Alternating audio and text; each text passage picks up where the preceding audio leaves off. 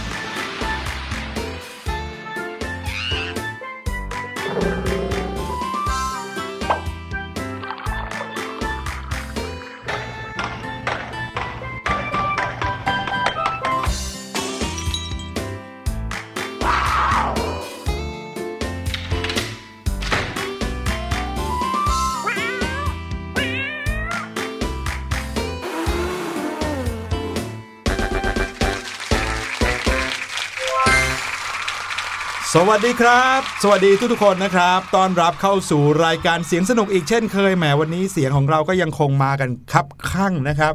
มาต้อนรับกันแบบนี้ ไม่ใช่แค่ต้อนรับเราทั้งสองคน แต่ต้อนรับน้องๆที่มาฟังมาเจอกันทุกวันทุกเวลาที่คิดถึงกันด้วยครับ ใช่แล้วค่ะ พี่ลูกเจี๊ยบเองก็ขอสวัสดีทักทายนะคะ คุณพ่อคุณแม่รวมไปถึงน้องๆ แล้วก็ทุกคนในครอบครัวเลยค่ะ ใช่ชอบนะที่รายการเสียงสนุกของเรา กลายเป็นเครื่องมือที่ทุกๆ คนในครอบครัวจะได้มาฟังเพื่อแลกเปลี่ยน แล้วก็พูดคุยกันในหัวข้อต่างๆ ที่เราเอามาฝากนะครับ ใช่แล้วค่ะ เรื่องราวที่เรานำมาฝากเนี่ยนะคะ นอกจากจะเป็นการพาทุกคนเนี่ยไปท่องเที่ยวท่องโลกเปิดหูเปิดตานะครับบางทีนะคะยังไปแอบดูด้วยว่าคนสมัยก่อนหรือว่าแบบเรื่องราวในประวัติศาสตร์เนี่ยค่ะอืมมันเกิดอะไรขึ้นกันแน่ ใช่ครับอย่างเดือนนี้เดือนเดียวเนี่ยนะครับเรื่องราวที่เราเอามาฝากกันนะ มีทั้งเรื่องของต้นคริสต์มาสที่จริง ๆ แล้วไม่ใช่ต้นคริสต์มาสนะครับอืมมีเรื่องของกระจกเงาที่มนุษย์เริ่มใช้เป็นครั้งแรกตั้งแต่เมื่อไหร่ นะครับความที่สุดต่างๆ ในประเทศไทย เกร็ดความรู้เรื่องของธงชาติ เรื่องของกล้องโพลารอยด์เรื่องของรูปร่างรูปทรงของหัวใจ น้ำอัดลมเกิดขึ้นเมื่อไหร่โอ้โห มีเป็น 10บสเรื่องนะที่เราเอามาฝากกัน ถ้าฟังกันทุกวันทุกวันทุกวันนี่นะครับ สัปดาห์หนึ่งเราจะมี 5 ตอนเนาะหนึ่งเดือนก็มีสัก 20 กว่าตอนแล้ว ใช่ค่ะ ต้องบอกเลยนะว่า เราเนี่ยนะอยากจะให้น้องๆของเราเนี่ยนะคะ รู้จักเอ๊ะ หรือว่ารู้จักการตั้งคำถามครับเพราะว่าเมื่อเรานะคะมีความช่างสังเกตแล้วก็รู้จักที่จะตั้งคำถามเนี่ยมันก็จะทำให้เราเนี่ยนะคะ ได้รู้หรือว่า knowledgeable นั่นเองในภาษาอังกฤษเขาเรียกก็คืออมเป็นคนที่แบบว่าใฝ่หาความรู้มีความรู้ มันก็จะสามารถต่อยอดไปเรื่องอื่น ๆได้ ใช่ครับ ที่พวกเราพูดถึงเรื่องของความรู้ที่นำมาฝากกันในรายการ รวบรวมกันมาหลายตอนแบบนี้เนี่ยไม่ใช่อะไรหรอกนะครับ เพราะว่าเผลอแป๊บเดียวก็ถึงเวลาที่เราจะต้องก้าวข้ามปีกันอีกแล้วครับ ใช่แล้วค่ะก้าวข้ามปีนะคะ ไปสู่สิ่งที่ดีกว่าเดิมค่ะ ไปสู่สิ่งที่ใหม่ ๆ ที่รอเราอยู่นะคะ แล้ววันนี้ค่ะเรื่องราวที่เรานำมาฝากกันเนี่ยนะ ก็เป็นเรื่องราวที่เกิดจากความสงสัยด้วยอืมแล้วก็เป็นเรื่องราวที่พี่ลูกเจี๊ยบเนี่ยนะ ไปอ่านเจอมา แล้วก็มาเล่าให้พี่หลุยฟัง แล้วก็เกิดคำถามทำให้เราทั้งสองคนเนี่ยต้องไปหาข้อมูลเพิ่มเติม เป็นเรื่องราวเกี่ยวกับอาหารเช้าใช่แล้วครับ หลาย ๆ คนตอนนี้เริ่มคิด โอ๊ยจะมาบอกเหรอว่า อาหารเช้ามันสำคัญยังไงมันรู้กันอยู่แล้วอืมประโยชน์ของอาหารเช้าเนี่ยส่วนใหญ่ก็รู้กันอยู่แล้วอืมอย่างน้อยที่สุดก็ทำให้เราหายหิวแหละตื่นมาหลังจากนอนมานานใช่ไหมแต่วันนี้ไม่ได้พูดถึงประโยชน์ของอาหารเช้าเท่านั้นครับน้องๆค่ะน้องๆ เคยสงสัยกันหรือเปล่าว่า อาหารเช้าที่เรารับประทานกันทุก ๆ เช้าเนี่ย เมนูไหนถึงจะเรียกว่าเป็นอาหารเช้า ใช่ แล้วเมนูอาหารเช้าของไทย ยุโรป จีน ญี่ปุ่นเหมือนกันหรือเปล่า ใช่แล้วค่ะ รวมไปถึงนะคะน้องๆรู้หรือไม่คะว่า อาหารเช้าที่เราบอกว่าโอ้ยมันสำคัญมากนะ ต้องกินทุกเช้าเนี่ยในสมัยก่อนอาหารเช้าเนี่ยเป็นเรื่องผิดบาปนะคะอ้าวใครกินอาหารเช้านี่ถือว่าเป็นบาปเลย จริงเหรอ จริงโอ้โหมีเรื่องน่ารู้น่าสนใจมากมายครับ เดี๋ยวเราจะมาส่องอาหารเช้าจากทั่วโลกกันนะครับแล้วก็รู้เรื่องราวของอาหารเช้าที่มากขึ้นอีก แต่ตอนนี้ได้เวลาต้อนรับน้องๆ ด้วยเสียงปริศนาครับ เราจะมาฟังเสียงเสียงหนึ่งกัน และให้น้องๆเดาว่าเป็นเสียงของอะไร ถ้าพร้อมแล้วไปฟังกันเลยครับ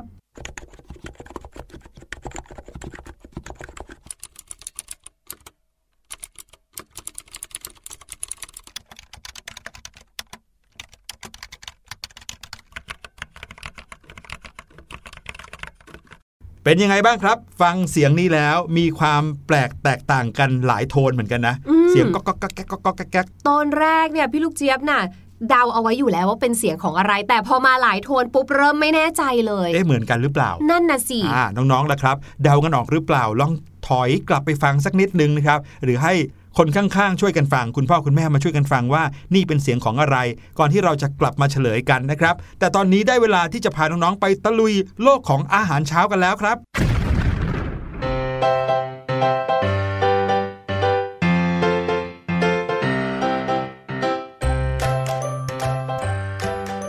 ในที่สุดก็ได้เวลาของการกินแล้วล่ะค่ะโหนอนมาเนี่ยนะไม่มีอะไรตกถึงท้องเลย ตื่นเช้ามาเราต้องกินให้เต็มที่ค่ะ แต่ว่าพี่หลุยขา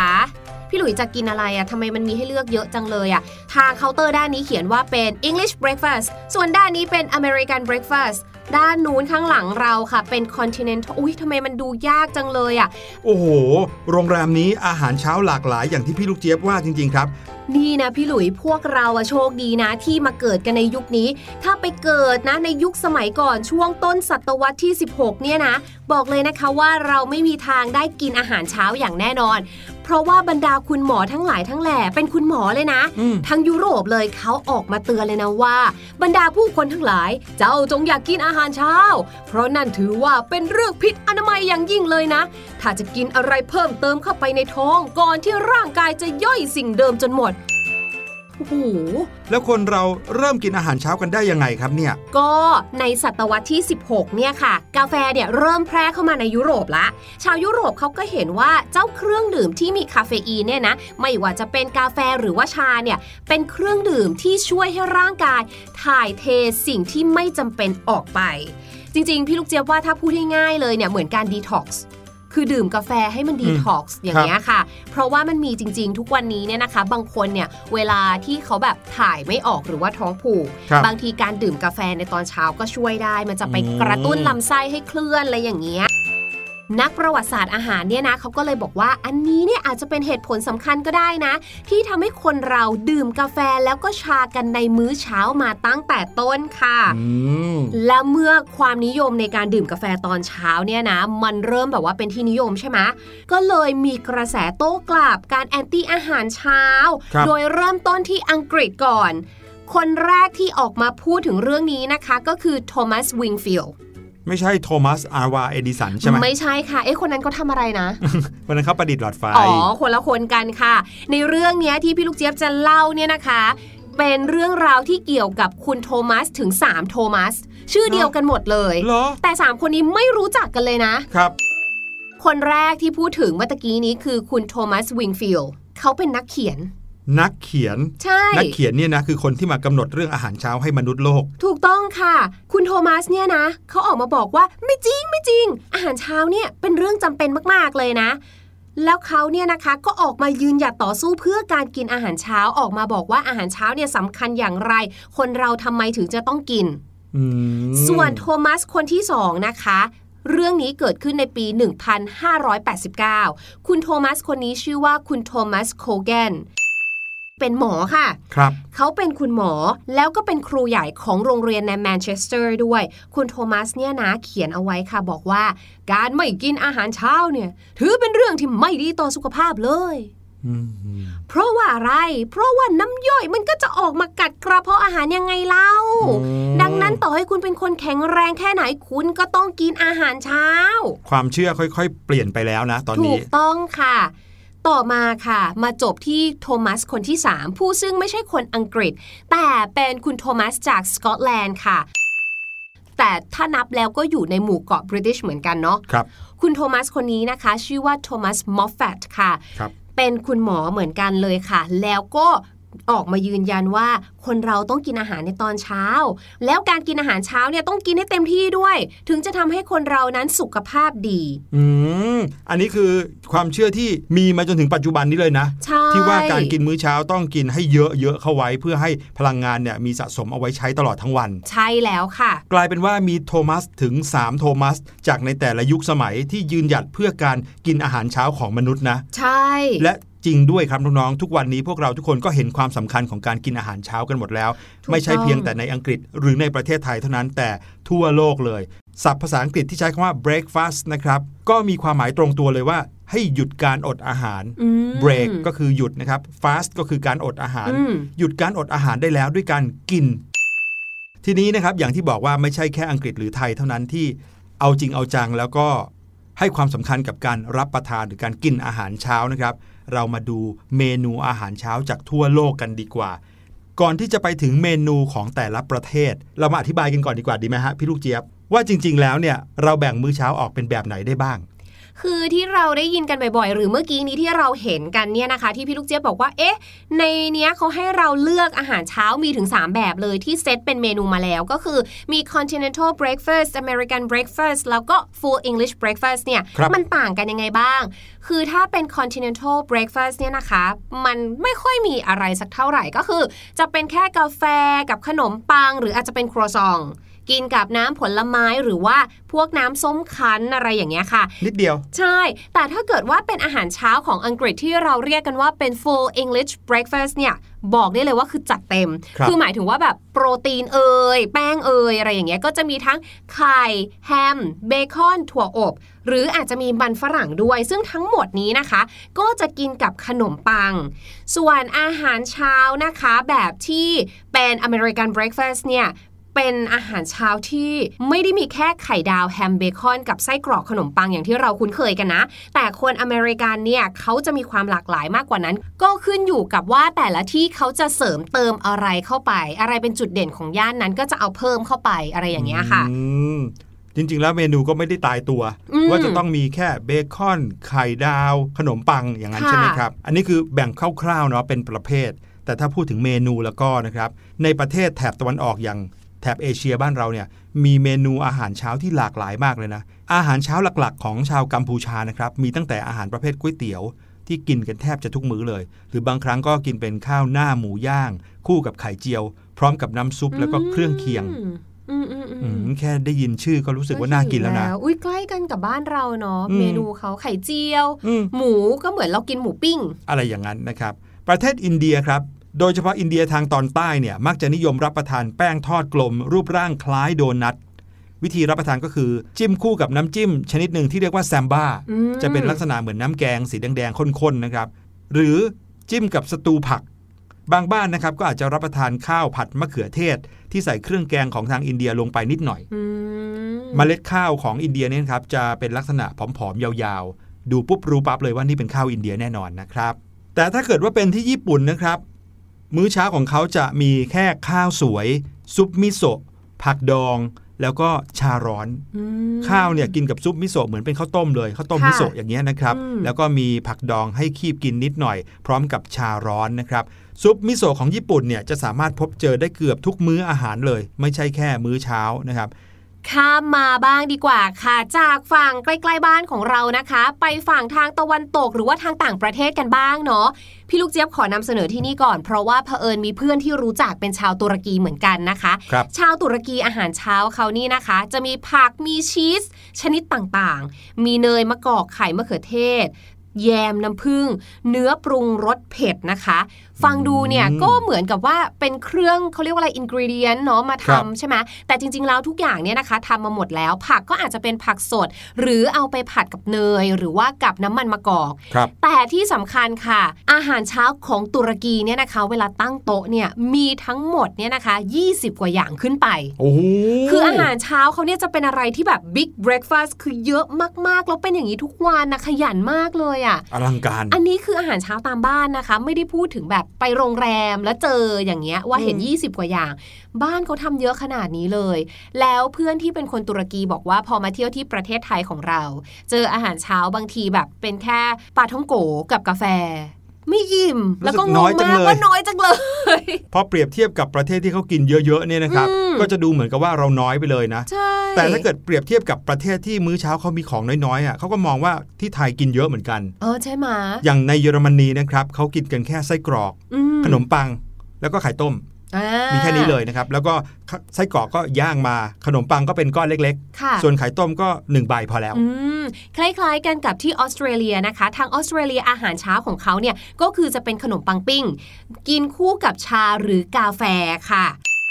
พอมาที่อเมริกาใต้นะครับ อย่างบราซิล อันเนี้ยน่าทึ่งมาก เพราะว่าในเมนูมื้อเช้าของชาวบราซิลเนี่ยจะมีผลไม้ประจำอยู่ด้วยครับ อืมอืมไม่ได้มีแค่ขนมปังแฮม น้ำส้ม แต่มีผลไม้ด้วยประจำทุกๆ มื้อเช้า บางทีก็มะละกอบ้าง เบอร์รี่บ้าง แต่ถ้าพูดถึงประเทศที่พี่หลุยคิดว่าเขามีวัฒนธรรมการกินมื้อเช้าที่น้อยที่สุดนะครับ พี่หลุยคิดว่าน่าจะเป็นอิตาลีครับทำไมเขากินอะไรกันเลยเขากินกันแค่ขนมปังทาแยมเท่านั้นเลยแต่เขาอาจจะกินหลายก้อน อาจจะเป็นไปได้นะครับเป็นแค่ขนมปังแล้วก็ทาแยมเบอร์รี่แล้วแต่ที่เขาชอบ อาจจะมี โกโก้หรือกาแฟอีกหนึ่งอืมแก้ว แค่นั้นเองอืมอันนี้คือวัฒนธรรมที่เวลาที่ตื่นขึ้นมาปุ๊บ แม่แจกขนมปังคนละก้อนลูกหยิบออกจากบ้านอืมพร้อมกับน้ำส้มแก้วหนึ่งพอแล้วหมด พี่ลูกเจี๊ยบว่าประเทศไทยของเราเนี่ยค่ะ น่าจะมีมื้อเช้าที่หลากหลายมากที่สุดแล้วคือ ไม่ได้ fix ลงไปว่าเช้ามาเราต้องกินข้าวต้มเป็นมื้อเช้า เพราะบางทีก็คือเป็น ข้าวเหนียวหมูปิ้งครับเป็นน้ำเต้าหู้กับปลาท่องโก หลากหลาย คือหลากหลายมากเลยนะคะข้าวผัดหรืออะไรอย่างเงี้ยใช่ข้าวแกงก๋วยโดยเตี๋เฉยวพาะอย่างยิ่งนะ ถ้าบ้านใครอยู่ใกล้ตลาดเช้าๆแล้วก็โอ้โหสนุกสนานมาก หาของกินกันไม่หวาดไม่ไหวเลยนะครับ แต่ไม่ว่าจะกินมากกินน้อยก็อย่าลืม เลือกรับประทานอาหารให้ครบทั้ง 5 หมู่ด้วยนะครับ เอาละค่ะ ตอนนี้นะคะได้เวลาที่เราเนี่ยจะกินแล้วละค่ะ เพราะว่าเนี่ยไปตักมานะแล้วก็อยู่ตรงหน้าเนี่ยน้ำลายที่เราพูดไปก็กระเด็นลงไปเรียบร้อยเออเพราะฉะนั้นขอตัวไปกินก่อนละกันนะคะ แล้วก็ให้น้องๆเนี่ยได้ไปฟังเพลงด้วย กับเพลงที่ชื่อว่าเมฆฝนค่ะ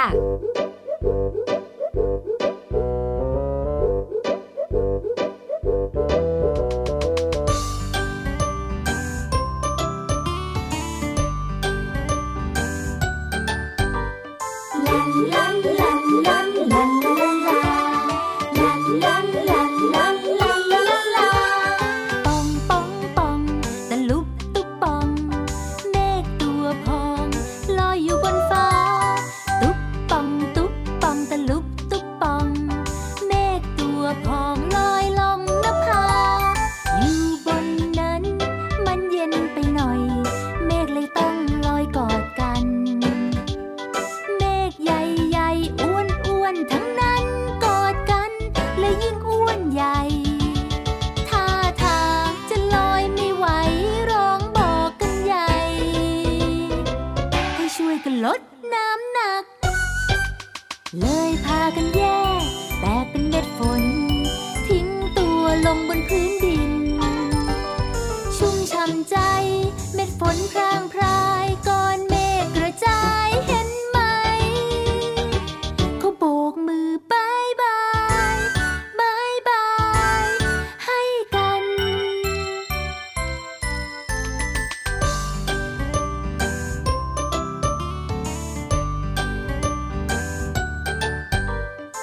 ป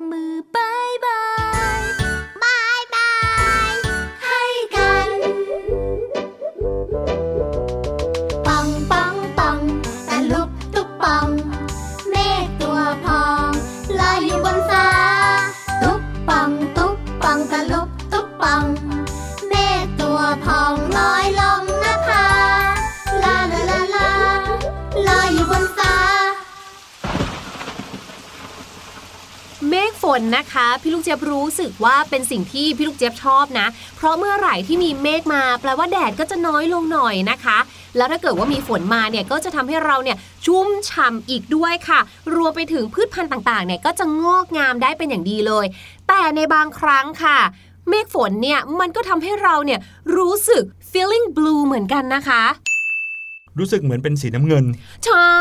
การที่เรารู้สึกเป็นสีน้ำเงินเนี่ยนะก็คือรู้สึกเศร้านั่นเองอืมไม่แน่ใจว่าน้องๆชาวเสียงสนุกของเรารวมไปถึงพี่หลุย เคยดูการ์ตูนเรื่องหนึ่งไหมคะ ที่ชื่อเรื่องว่า Inside Out ค่ะอ๋อเคยดูครับของวอลดิสนีย์ใช่แล้วค่ะ ในเรื่องเนี่ยก็จะมีตัวละครเนาะที่เป็นสีฟ้าด้วย เจ้าตัวสีฟ้าเนี่ยก็คือ feeling blue ตลอดเวลาเลย ใช่แล้วแถมชื่อของเขาก็คือ sadness ด้วย ใช่แล้วค่ะ วันนี้นะคะ พี่ลูกเจี๊ยบเนี่ยก็เลยอยากจะเอาสำนวนที่เกี่ยวกับเรื่องของความเศร้า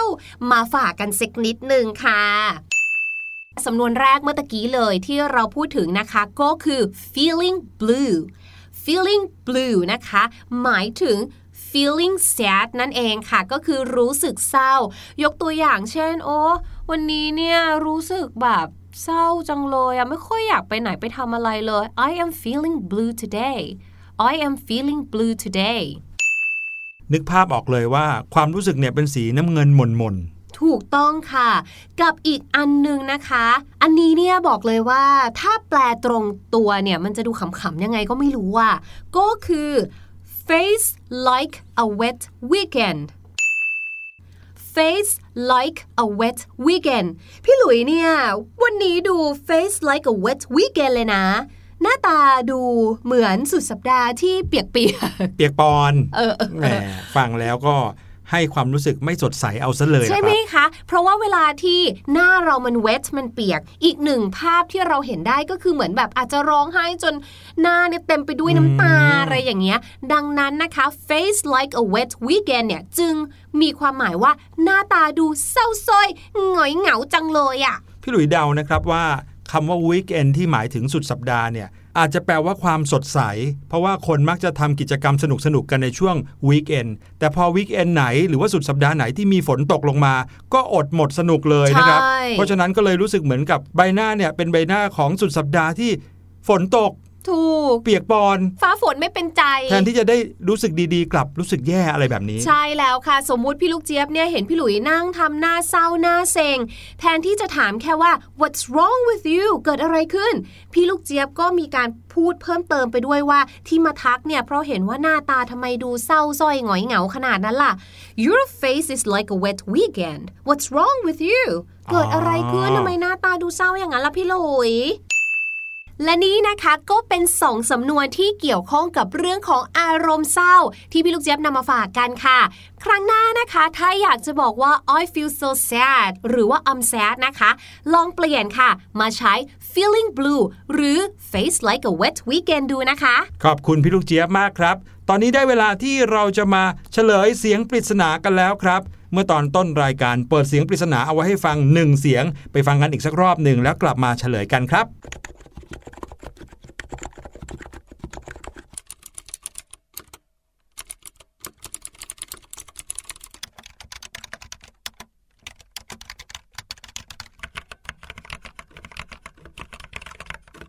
เป็นไงครับ เสียงตอกแตกตอกแตกแบบนี้เนี่ย ฟังดูก็รู้ว่าเป็นโทนของการพิมพ์อะไรบางอย่างแน่นอนใช่แต่ทำไมถึงมีหลายโทนจังเลย นั่นน่ะสิ เราเคยเอาเสียงที่เกี่ยวข้องกับการพิมพ์มาแล้วอืมแต่อันนั้นเป็นพิมพ์เครื่องพิมพ์ดีด ใช่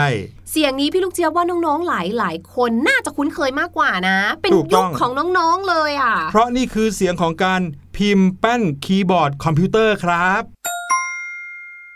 วันนี้รายการเสียงสนุกหมดเวลาลงเรียบร้อยแล้วนะครับใกล้ปีใหม่แล้วยังไงก็ขอให้ทุกคนมีความสุขมากๆ กลับมาเจอกันใหม่ EP หน้า วันนี้ลาไปก่อน สวัสดีครับ สวัสดีค่ะ สบัดจินตนาการ สนุกกับเสียงเสริมสร้างความรู้ในรายการ เสียงสนุก